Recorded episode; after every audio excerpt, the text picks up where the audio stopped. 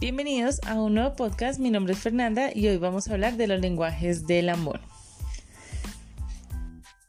Este tema surgió a partir de un libro escrito en 1992 por Gary Chapman titulado Los cinco lenguajes del amor. Tal vez hayan escuchado hablar acerca del tema, sin embargo aquí vamos a profundizar en él, pero antes de ello quiero darles a conocer un poco acerca de la vida del autor. Gary Chapman, como ya les había mencionado, es un pastor bautista, consejero matrimonial y escritor estadounidense, nacido en Carolina del Norte.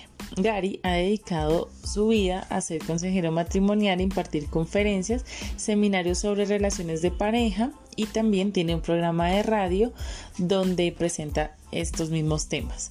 El propósito que tuvo con este libro fue mejorar la comunicación y fortalecer la tolerancia en pareja.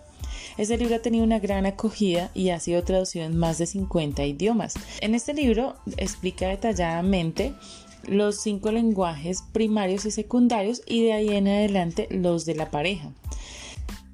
Y los cinco lenguajes son Número 1, palabras de afirmación.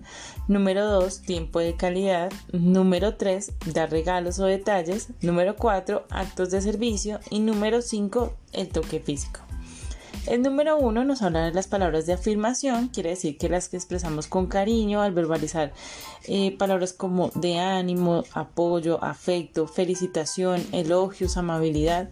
Cuando se dicen estas palabras causan un efecto en la persona que lo recibe de bienestar y seguridad si identificas a tu pareja con este tipo de lenguaje, un tip para ti va a ser que utilices frases simples y contundentes como te quiero mucho, me encanta cómo explicas las cosas, eres muy inteligente, eres brillante, puedes hacerlo, tienes todo a tu favor. Lo más importante de esto es hacerlo de una manera sincera y real.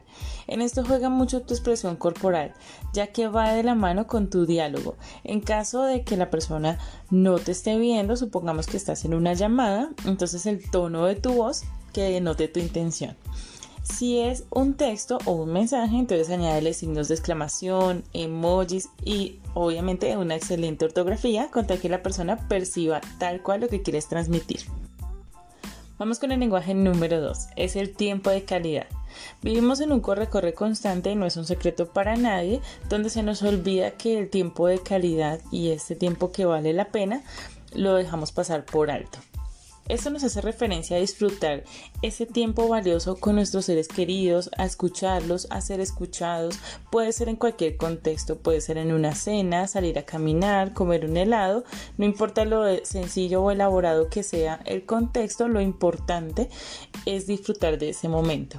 Si identificas a alguien con este lenguaje, entonces es importante hacerle saber a esa persona que no interesa el lugar donde estén, lo importante es dejar momentos agradables y reconfortantes en su memoria. El lenguaje número 3 nos habla de los regalos y los detalles. Este lenguaje del amor expresa el interés por la persona y lo atenta que puede llegar a ser. Cuando la persona que te interesa o amas tiene un lenguaje de este tipo, espera regalos o detalles de manera imprevista, sin la necesidad de que sea una fecha especial. Supongamos que esta persona quería algo en específico y tú llegas un buen día con ese regalo sin necesidad de que sea un aniversario, cumpleaños o demás evento especial.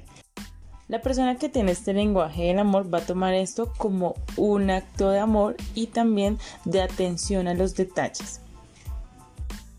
El lenguaje número 4 nos habla de los actos de servicio. En este caso aplica de manera de hacer favores. Las personas que se identifican con este tipo de lenguaje les resulta gratificante cocinar, limpiar, arreglar cosas o encargarse de tareas para liberar a la otra persona de tensiones. Eso es una muestra de amor y no es una necesidad ni una obligación, sino que se hace de una manera generosa para ayudar al otro. El lenguaje número 5 nos habla del contacto físico es la comunicación más directa y sencilla, como abrazarse, besarse, acariciarse o tomarse de las manos. Para algunas personas le es importante este tipo de lenguaje ya que por medio de este se sienten amados, se sienten felices y sienten mucha seguridad. La conclusión de este tema es que es importante hablarlo en pareja y poder llegar a una comunicación más asertiva y que cada uno pueda entender el lenguaje del otro y de esa manera no sentirse herido ni sentirse ignorado en algunos casos. Si te gustó este contenido, compártelo, déjame tu comentario, suscríbete y nos vemos en otro podcast.